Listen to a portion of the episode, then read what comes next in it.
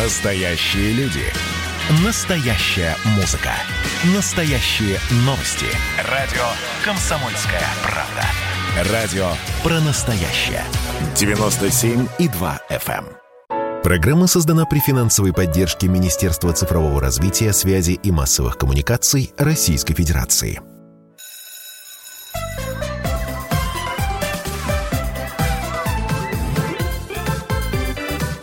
Родительский вопрос. Здравствуйте, дорогие друзья. Меня зовут Дарья Завгородняя. Сегодня мы хотим посвятить тему, опять же, психологии, как и несколько наших предыдущих программ. А, хочу я поговорить на такую очень а, важную тему.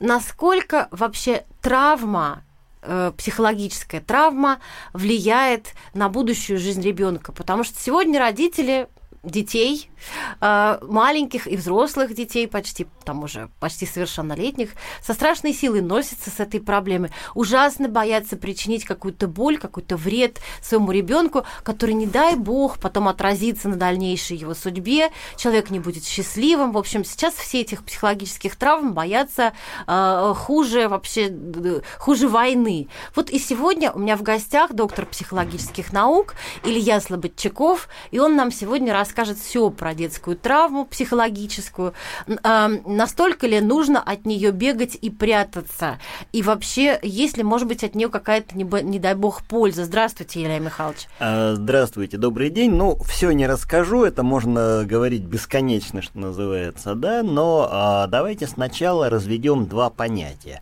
Есть а, опыт, в том числе и травматический, который ребенок получает, естественно, в процессе жизни и в процессе своего развития. В конце концов, даже начиная ходить и падая, а, он уже этого может испугаться, и это уже может быть а, травматическим событием, не говоря уже про всяких лающих собак, а, вылетающих из-за угла автомобилей и прочие все нюансы, которых в огромном количестве существует.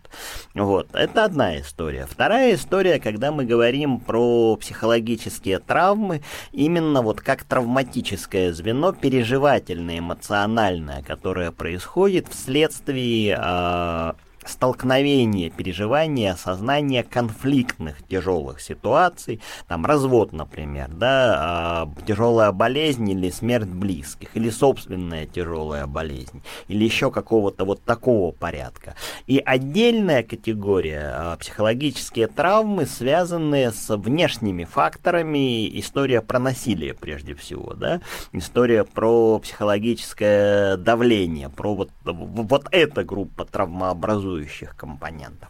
Дело в том, что это три разные совершенно векторы, и отражаться на жизни и на судьбе ребенка, на его взаимоотношениях с собой и с окружающими, они будут по-разному. Значит, э, первый вариант, он абсолютно, как вы понимаете, неизбежен, он обязателен, и он э, не должен служить, э, говорю, не должен, хотя тут как повезет, да, точкой невротизации, условно говоря. Потому что, ну, ребенка же невозможно посадить в барокамеру там или еще куда-нибудь и защитить от всех воздействий влияний. То есть можно, наверное, да, но история про красную шапочку, фильм «Красная шапочка» этого принца, которого там 150 нянек оберегали, в общем, посмо- посмотрите и все поймете.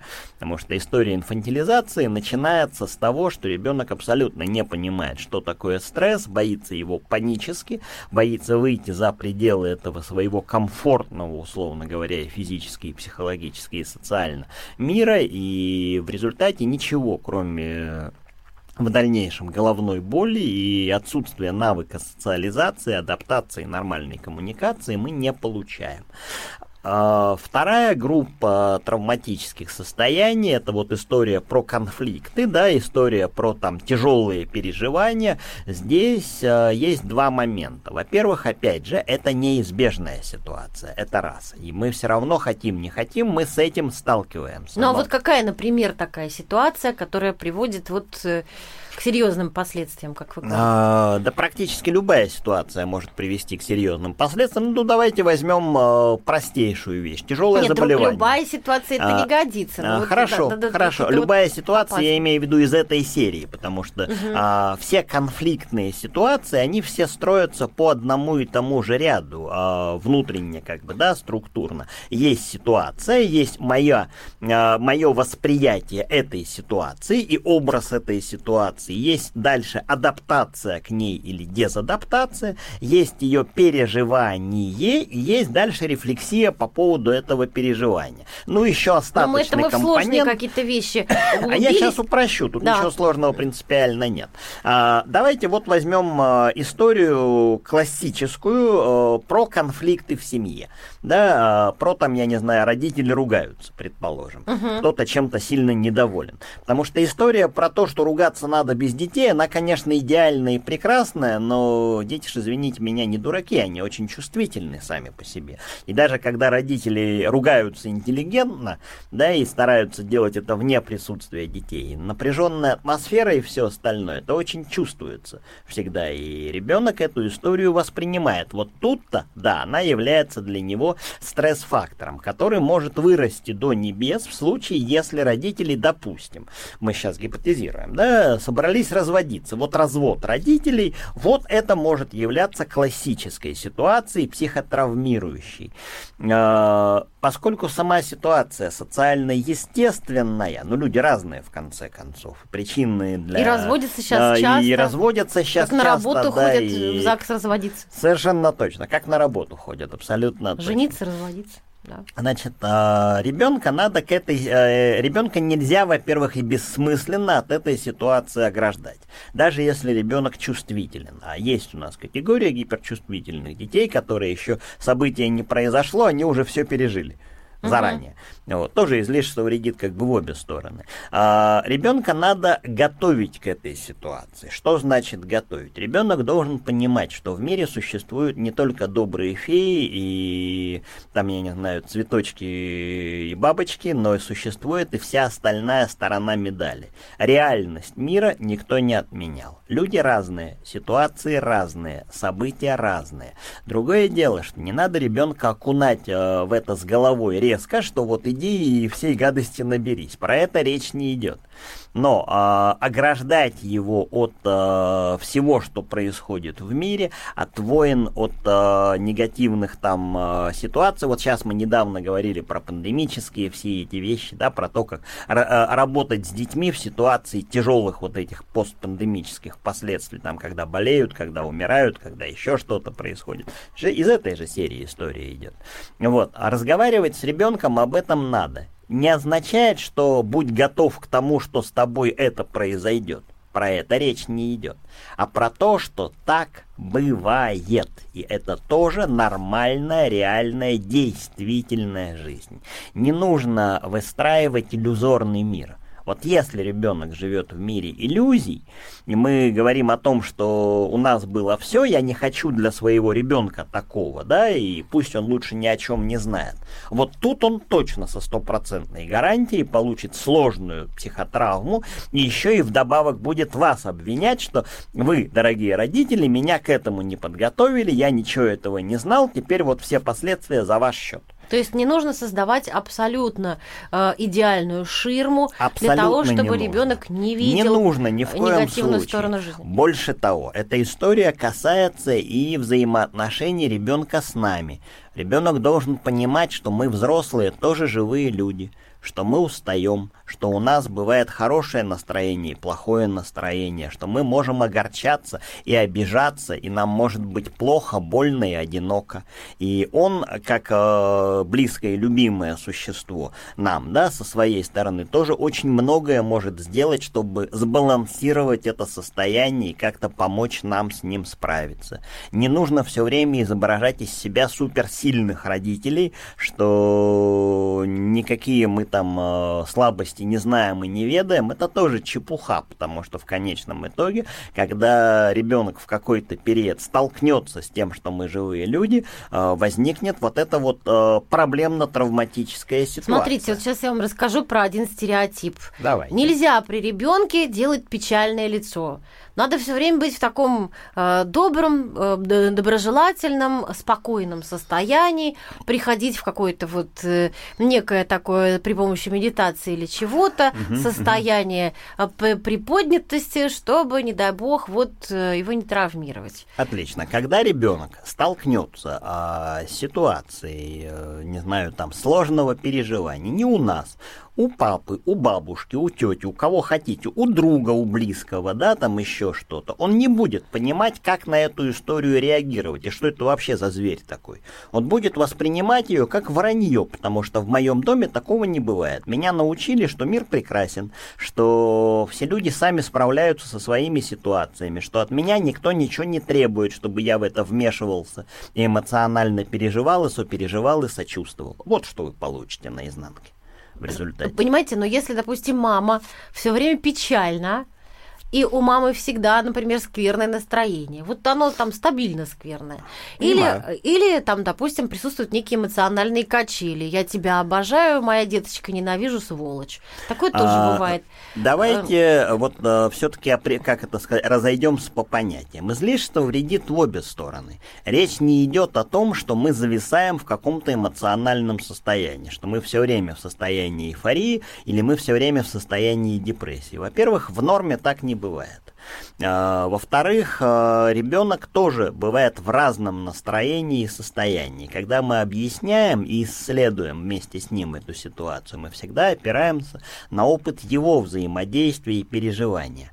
Когда мы говорим, у тебя тоже меняется настроение, а я такой же, как ты. Не ты такой же, как я, а я такой же, как ты. Ой, прошу прощения, Илья Михайлович так потрясающе интересно рассказывает. Э, нам пора прерваться на несколько минут. Вернемся после небольшого перерыва в студии Дарья Завгородняя. Как дела, Россия? Ватсап-страна! Это то, что обсуждается и то, что волнует. Это ваши сообщения в прямом эфире, в том числе и голосовые. Каждый будний день с 11 до 15 часов с Михаилом Антоновым. Эфир открыт для всех. Включайтесь. Радио «Комсомольская правда». Радио про настоящее.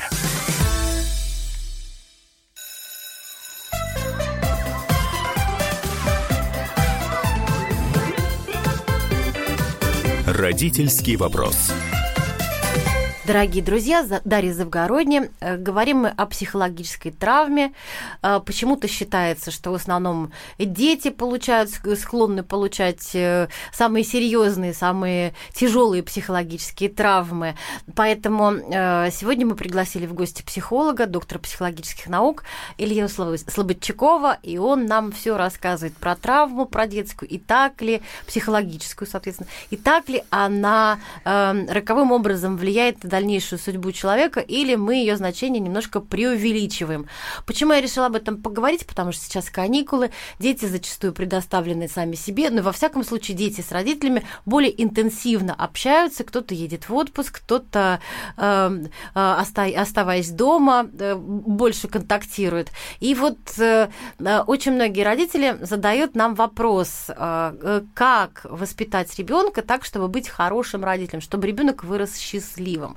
Это очень важно. И многие полагают, как выяснится, как выяснилось, заблуждаются, что э, ребенок не должен травмироваться вообще психологически никак. То есть он же должен жить в неком идеальном розовом пузыре, в неком коконе и не получать вообще никаких болезненных впечатлений, ощущений. А в конце прошлой части мы с Ильей Михайловичем пришли к тому, что все-таки э, ребенку э, необходимо э, переж... получать негативные переживания. Это для него необходимо необходимый, адаптации, конечно, уникальный опыт адаптации. О, о, вот хорошо, но что тогда делать э, таким родителям, которые боятся причинить боль, окружают ребенку, ребенка все-таки сплошным позитивом. А, еще же очень большая сейчас мода на позитивное мышление.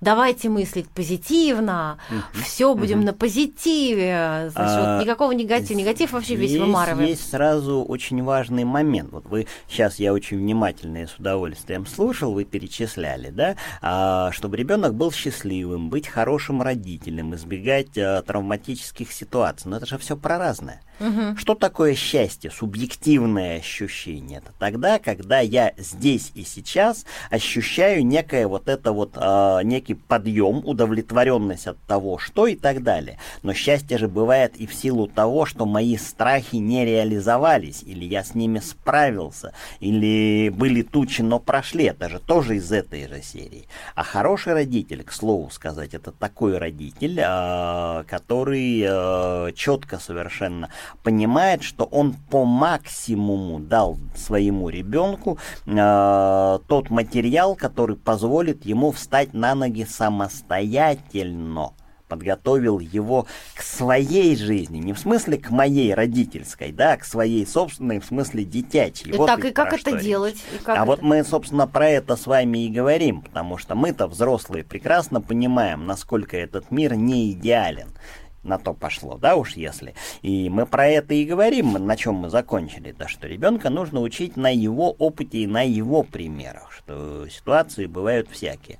Есть другая сторона медали, принципиально важная, то, про что вы сейчас начали говорить как раз, да, когда родитель боится этого. Тогда начинать надо с себя – в этом смысле психолог нужен вовсе не ребенку, а нужен родителю, потому что тогда возникает вопрос, а откуда у него, у родителя эти страхи возникли, откуда у него выросла эта тревога. Желание счастливого будущего для своего ребенка это нормально и естественно, это правильно и замечательно. Вопрос в том, что с этим счастливым будущим, извините, еще как-то жить надо. Это ведь, опять же, реальная ситуация. Я не буду даже напоминать, хотя почему бы и нет, собственно, гениальную фразу Михаила Афанасьевича Булгакова, самую знаменитую, да, о том, что человек смертен, и иногда еще и внезапно смертен. И в этом смысле, когда заходит про это вопрос, я всегда говорю родителям, именно вот в такой ситуации. Ребята, помните, что может наступить ситуация, когда вас не будет рядом с вашим ребенком а ему жить дальше, и он должен будет каким-то образом с этой историей справляться. Я сейчас а, отступлю на полшага. Есть одна очень важная штука. Ее знают все абсолютно педагоги, имеющие дело с выпускными классами. Называется синдром покинутого гнезда. Тогда, когда у меня есть воспитанники, ученики, и они уходят от меня – страшно болезненное переживание, особенно если в профессии заключена вся моя жизнь. Если я вот в них вкладывал все, а теперь они вот все, я их всех выпустил, и остается вот это вот совершенно безумное, болезненное, страшное ощущение, что все, все, все, законч... жизнь закончилась абсолютно. А потом приходят новые дети, все начинается заново. А почему я про это говорю? Потому что ощущение, а, родительское ощущение от от вот этой подготовки, оно где-то немножко сродни. Нужно точно понимать, что ребенок не ваша собственность, что это самостоятельный субъект, и ему жить свою жизнь, не нашу с вами. И в этом смысле он должен точно понимать, что, конечно, мир не населен только змеями, но и не... Э, как это сказать, не состоит из одного цветочного ковра. В конце концов, знаменитая теза про розу, что у розы кроме бутона существуют и шипы которые довольно-таки больно колятся. И дальше возникает следующая история, как правильно ребенка к этому готовить. Мы уже говорили, что не надо искусственно ограждать, но и насаждать эти страхи не надо. Это вторая сторона медали. Не надо сеять панику, что ты только выйдешь за ворота, и тебя сразу все укусят, побьют, изнасилуют, и задавят три машины, и э, сверху еще и кирпич упадет. Да, вот. Это самая распространенная да, это, стратегия это самозащиты моменты, которые внушают ребенку родителей. Никуда не ходи, туда не отходи, будь на глазах. Безусловно. А, незнакомцу а... надо плюнуть в лицо, если ну, он к тебе подошел, святое, время спросил. Святое дело. Еще да. и стукнуть его заранее, пока он тебя не стукнул. Илья Михайлович, вы не представляете, что происходит во Франции. Шутка шутками, но я никогда не могла никакому ребеночку там ничего сказать. Я прекрасно Обратиться это понимаю. к ребенку со словами невозможно, невозможно потому что он потому что мамашка сразу, криками, да, ребенок с криками побежит от тебя. А, безусловно, России такого сумасшествия что, нет. Да, что до меня домогаются и вообще э, меня хотят обидеть. Я с этим столкнулся не во Франции, а в Англии, по-моему, что ли, вот аналогичная примерно где-то была ситуация, хотя там значительно более свободная э, в этом смысле история. Но, в общем, да, такой невроз, он э, существует. В России, кстати, тоже существует по-своему. Э, здесь проблема заключается в том, что если ребенок будет бегать от всего абсолютно, то ни о какой нормальной, адекватной коммуникации речи быть не может прежде чем, э, вообще говоря, вступить в общение, надо как минимум зафиксировать объект или субъект, с которым ты собираешься общаться. Надо к нему как-то отнестись. А из этого следует, между прочим, очень важная вещь. Нужно привыкать к тому, что на тебя смотрят, что с тобой могут разговаривать, что это вообще-то нормально, когда к тебе обращаются с вопросами, что человек совершенно не обязательно может желать тебе зла, когда он, а, в принципе, проявляет к тебе какой-то интерес. И вообще интерес к человеку — это нормально. Это то одно, на мой взгляд, из самых важных, а, ценностных образований, которое мы сегодня утратили. Мы его просто уничтожаем, как, не знаю, сорняки в огороде. Слушайте, я сейчас вам расскажу случай из моего детства. У меня была супер тревожная мама.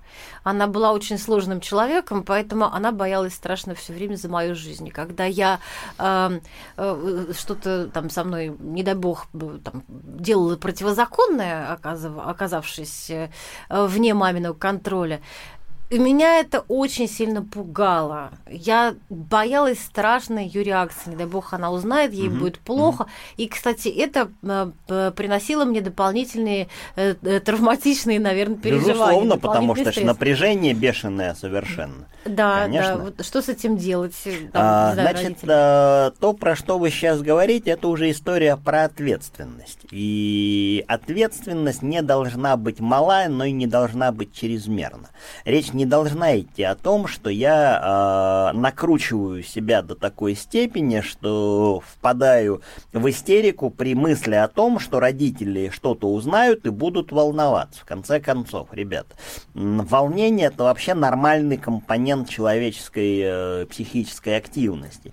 И он необходим просто так, Мне даже кажется, и в этом надо людей того, убеждать, чтобы... что да, тревожность да, это нормально. Да. Это нормально. Это, во-первых, и, и, и агрессивность это нормально. Агрессивность не в смысле агрессия, да, как бы вот не надо э, с перебором все это делать, а то нас сейчас обвинят, что мы призываем тут, понимаешь, к насилию и агрессии. Ничего подобного рядом не стояло. Но а, даже когда я открываю дверь, выхожу, это уже акт проявления физиологической агрессии, потому что я прикладываю усилия и делаю некое жесткое достаточно действие. И можете надо... кому-то этой дверью попасть в том в глаз, числе, если кстати, он да, абсолютно точно. Если он стоит. там не видит и под дверью стоит, подслушивает, это уже будет его забота. Так ему и надо. Я еще и позлорадствую по этому поводу поводу. Ну вот, а если серьезно на самом деле, нужно четко разделять нормативную тревожность и агрессию и ненормативную тревожность и агрессию, то, что мы, собственно, делаем в педагогической и психолого-педагогической практике. И когда все эти программы пишем, да, и когда тренинги делаем, и когда консультации проводим, мы всегда говорим, что, ребята, есть активность нормальная, и познавательная, эмоциональная, и социальная, есть развитие, есть вещи, которые связаны связаны с неумением регулировать собственное поведение, с неумением справляться с собственными эмоциями, в том числе и со стрессом как раз прежде всего. И отсюда уже идет все остальное. Прошу прощения, прервемся на небольшой перерыв. Илья Слободчаков, психолог в нашей программе Дарья Завгородня. Радио «Комсомольская правда» — это настоящая музыка. Я хочу быть с тобой Напои меня водой Твоей любви На тебе, как на войне, а на войне, как на тебе. Настоящие эмоции. Это то, о чем я, в принципе, мечтал всю свою сознательную жизнь. И настоящие люди. Мы ведь не просто вот придумали и пошли на полюс. Мы к этой цели своей, ну, лет 10 готовились, шли. Радио «Комсомольская правда». Живи настоящим.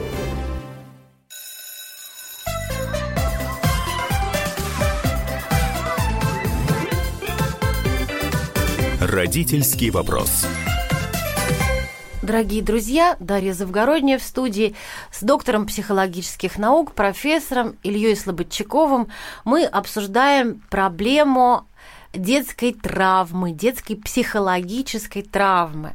Дело в том, что нынче очень многие родители стараются быть идеальными родителями, быть максимально хорошими родителями, такими супер родителями на максималках прямо для своих детей, чтобы ребенку в жизни жилось счастливо и весело, считают эти родители. Нужно его окружить любовью, заботой, сплошным позитивом. И не дай бог, чтобы он не знал ни о каких каких темных сторонах жизни, никогда их на себе не испытывал. В первой части программы мы вообще пришли к тому выводу, что все-таки ребенок должен знать о каких-то негативных сторонах э, нашего, э, нашего существования, потому что ну, без этого никак невозможно. Сейчас мы вот продолжаем об этом разговор. Я Илью Михайловича, как всегда, перебила в конце прежней части. Он не, ну, не закончил фразу. здоровье очень хорошо. Перебивайте, это тоже полезный опыт, между прочим, для так вот, как держать все-таки вот э, человеку свою тревожность и агрессию в узде? Под контролем. Под Значит, контролем. А, не слишком, чтобы ее здесь... снижать, и не слишком Понимаю. повышать. Здесь я вам сразу скажу, что дело это чрезвычайно сложное, без дураков, и это довольно специфический навык. И навык и опыт, которому нужно учиться. Это уже к вопросу о взрослых. Мы очень часто не умеем это делать и не понимаем, что своим желанием защитить и оградить ребенка от всего мы, мы ждем каких-то простых мы, решений. Мы, мы, мы ему вредим. Здесь не бывает простых решений. Это невозможно технически по той простой причине, что у нас есть два абсолютных ограничения. Мы не знаем, что будет в следующий момент и не можем предсказать ситуацию развития. Опять же, знаменитый Булгаков, та же самая история, да, что может, мож, можете ли вы, да, может быть, управился с вами кто-то другой, не лучше ли думать.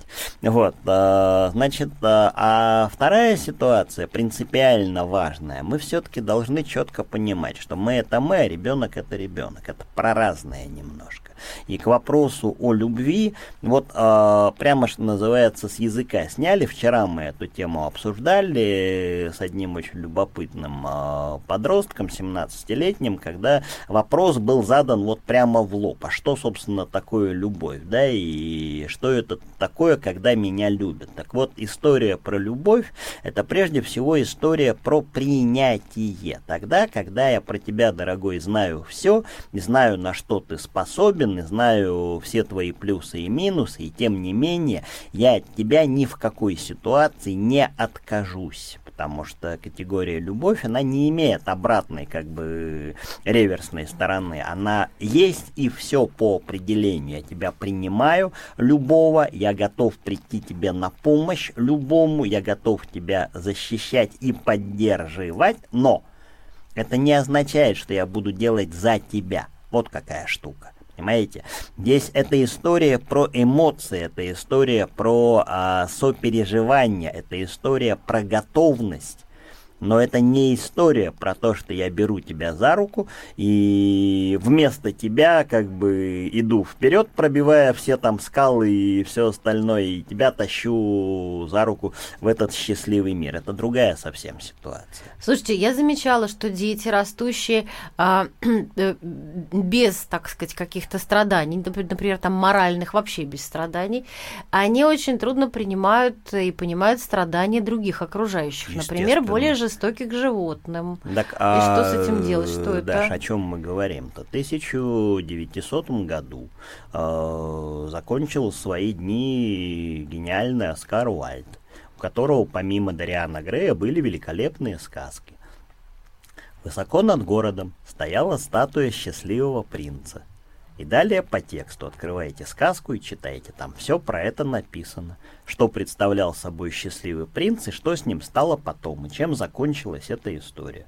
Уайльд был гением, он прекрасно понимал, Поясните про что для пишет. читателей, для А, наших. Поясняю для читателей. Это, это история вот того самого мальчика, который жил в абсолютно идеальных условиях, а потом после смерти в данном случае, да, как статуя, увидел свой город э, по-настоящему. И понял, что он оказывается э, живой, и что он переживает и сочувствует и так далее. И он э, сделал максимум с этой своей высоты для того, чтобы хоть как-то помочь в этой ситуации. Была там еще ласточка, которая тоже все порывалась улететь в Египет э, и решать свои какие-то задачи, но при всем при этом она все время раз за разом оставалась с этим самым э, счастливым принцем, со статуей счастливого принца, и в конце концов рядом с ним и скончалась. И финал у этой сказки абсолютно логичен, и я бы сказал так, теологичен, потому что Господь послал ангела э, для того, чтобы он принес лучшее что есть в этом городе. И ангел принес мертвую птицу и оловянное сердце от э, статуи. Поэтому, как бы, это классическая история, невыдуманная сказка, совершенно фантасмагорически гениальная. Ну, у Альда они все, в принципе, такие, там, подтекстов столько, что по самое дальше некуда. Но все-таки мы пришли к выводу, да, что а, отвлекаясь от сказки, Возвращаясь, да, Э, ребенок, не умеющий э, понимать, не знающий, что такое боль, что такое страдание, что такое горе, не сможет, во-первых, никогда справляться с собственными э, подобными эмоциями. Он будет их бояться, он будет их, э, ну да, бояться, это наи- наилучший термин, потому что есть еще термин стесняться, но это про другое немножко, когда мы стесняемся своих эмоциональных проявлений. Почему я все время говорю, с ребенком надо разговаривать. Ребенку не надо бояться говорить о том, что вы его любите, потому что дети устроены, э, особенно маленькие дети, очень интересно в этом смысле. У них должно совпадать эти переменные, то, что он слышит, то, что он видит и то, что он чувствует, потому что тогда у него все это сплетается в один един, э, в единый как бы полюс, и тогда он чувствует себя стабильно, спокойно, защищенно, условно говоря. Первый момент. А второй момент, конечно, не переживая, не умея и не понимая природу этих чувств и э, этой истории, он не сможет их никоим образом транслировать. Причем он искренне не сможет это сделать. Он не будет понимать, почему, собственно, мама плачет или там э, бабушка огорчается или еще что-то. Чего вдруг? Ничего же не происходит вроде как, да? Вот. Он не будет различать оттенки тонких чувств. Он То не поймет всю эту кон- историю. конфликтовать и, в общем, жить такой какой-то своей жизнью реальной при детях надо продолжать. Безусловно. Ну, смотрите, существуют экстремальные ситуации, при которых родители берут и Да. от ребенка, Да. например, скрывают. Например, у мальчика умерла мама. Да, От это него важно. скрыли. Ребенок в чудовищном стрессе. Да. Э, Травма обеспечена. Может быть, не Я так бы понимаю. он меньше Вот, страдал, если бы а, рассказали о здесь, маминой а, кончине. Здесь э, очень важная история. Я почему говорю, что ребенка нужно готовить к переживаниям.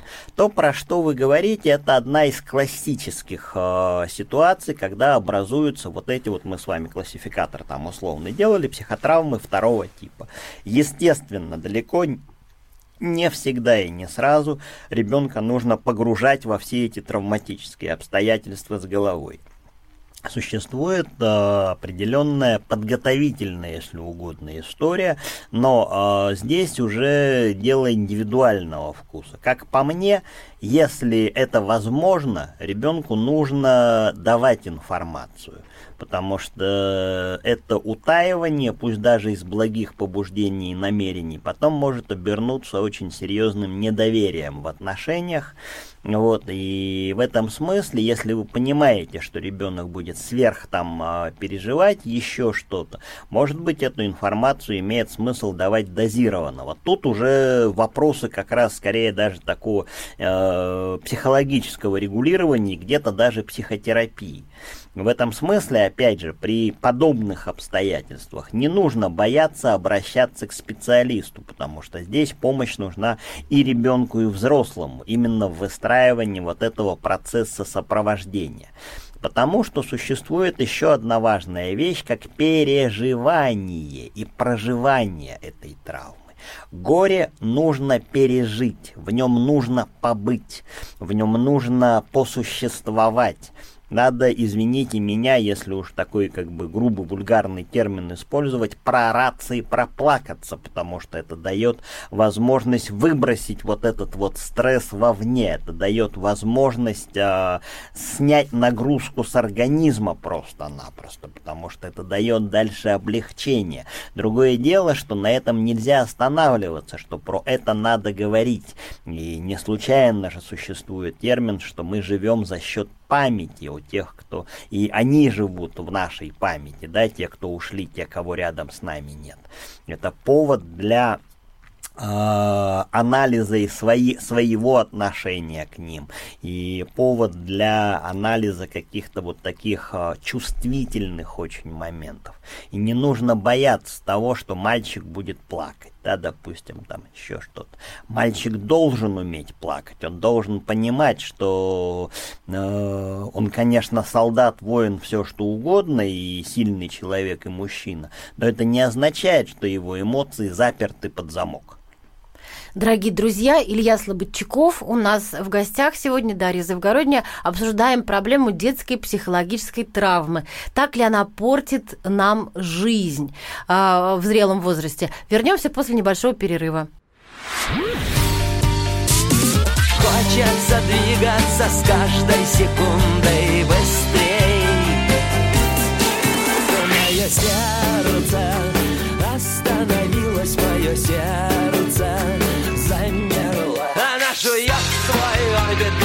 сахара И вспоминает тех, как плакала Комсомольская правда. Радио поколения Сплин.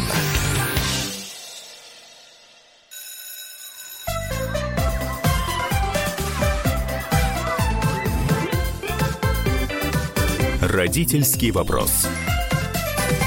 Дорогие друзья, Дарья Завгородняя э, в студии. Еще раз здравствуйте. В гостях у нас э, Илья Михайлович Слободчаков, доктор психологических наук, педагог, э, ученый, который очень много знает о детской психологической травме. Мы почему решили об этом поговорить? Потому что сейчас каникулы, родители с детьми больше общаются и, соответственно, стараются больше быть идеальными родителями, чем в течение учебного года. Сейчас, собственно, такое время, каникулы, когда легче всего проявиться с хорошей стороны по отношению к своему ребенку, и хочется быть позитивным, благостным, счастливым. А вот мы с Ильей Михайловичем обсуждаем, почему это не всегда полезно и как надо родителям на самом деле себя вести. А, вот если говорить про позитивное, опять же, мышление, да, бренд такой, тренд, точнее сказать. Да а, уже как- бренд, как тренд. Бренд, тренд, да, Тренди, уже бренди вся, балалайка. вся эта, да, терминология современная, я тоже иногда по этому поводу смеюсь. А позитивное мышление это не тогда, когда я абсолютно убежден, что все вокруг хорошо и прекрасно. Это тогда, когда я понимаю, что я могу найти ресурс для того, чтобы справиться практически с чем угодно. Вот эта история про позитивное мышление. Это тогда, когда я понимаю, что я не один, что я могу а, найти людей, которым можно доверять, что есть люди, которые меня могут поддержать. Это, э, это история про то, что а, я могу найти силы для того, чтобы справляться даже с очень тяжелыми травматическими и стрессовыми ситуациями. История про психотравмы, про которые мы сегодня с вами говорим, настолько актуальна еще и потому, что детская психика, она же очень лобильна сама по себе. Гибкая, Очень- да, Она очень возраст. гибкая. Ребенок впитывает в себя очень много. И потом дальше, по мере своего взросления, определенные вещи начинают вылезать в виде очень специфических, а, таких, как бы сказать, проявлений, в виде поведенческих реакций, в виде характерологических каких-то нюансов, в виде эмоциональных вспышек, всплесков. Именно поэтому история психологических травм, она не столько детская, сколько взрослая. Взрослые обращаются за помощью по поводу пережитого или не пережитого, наоборот, вот этого опыта. Мы с вами только что говорили, что, ну там, в частности, в ситуации горя, что это должно проживаться.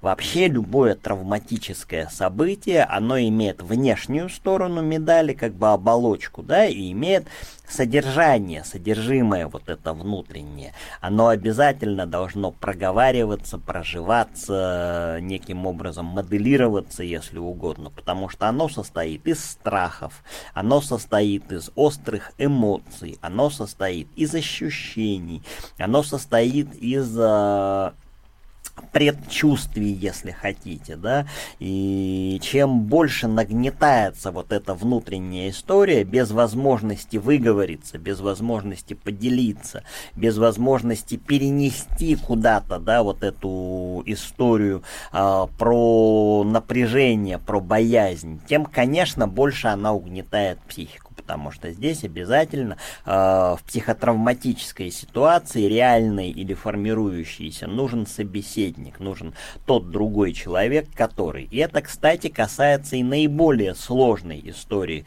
психологических травм, когда мы имеем дело с насилием, когда мы имеем дело с ситуациями действительно травматическими, получившимися вследствие неудачного взаимодействия с социумом. Вот про это прежде всего речь идет.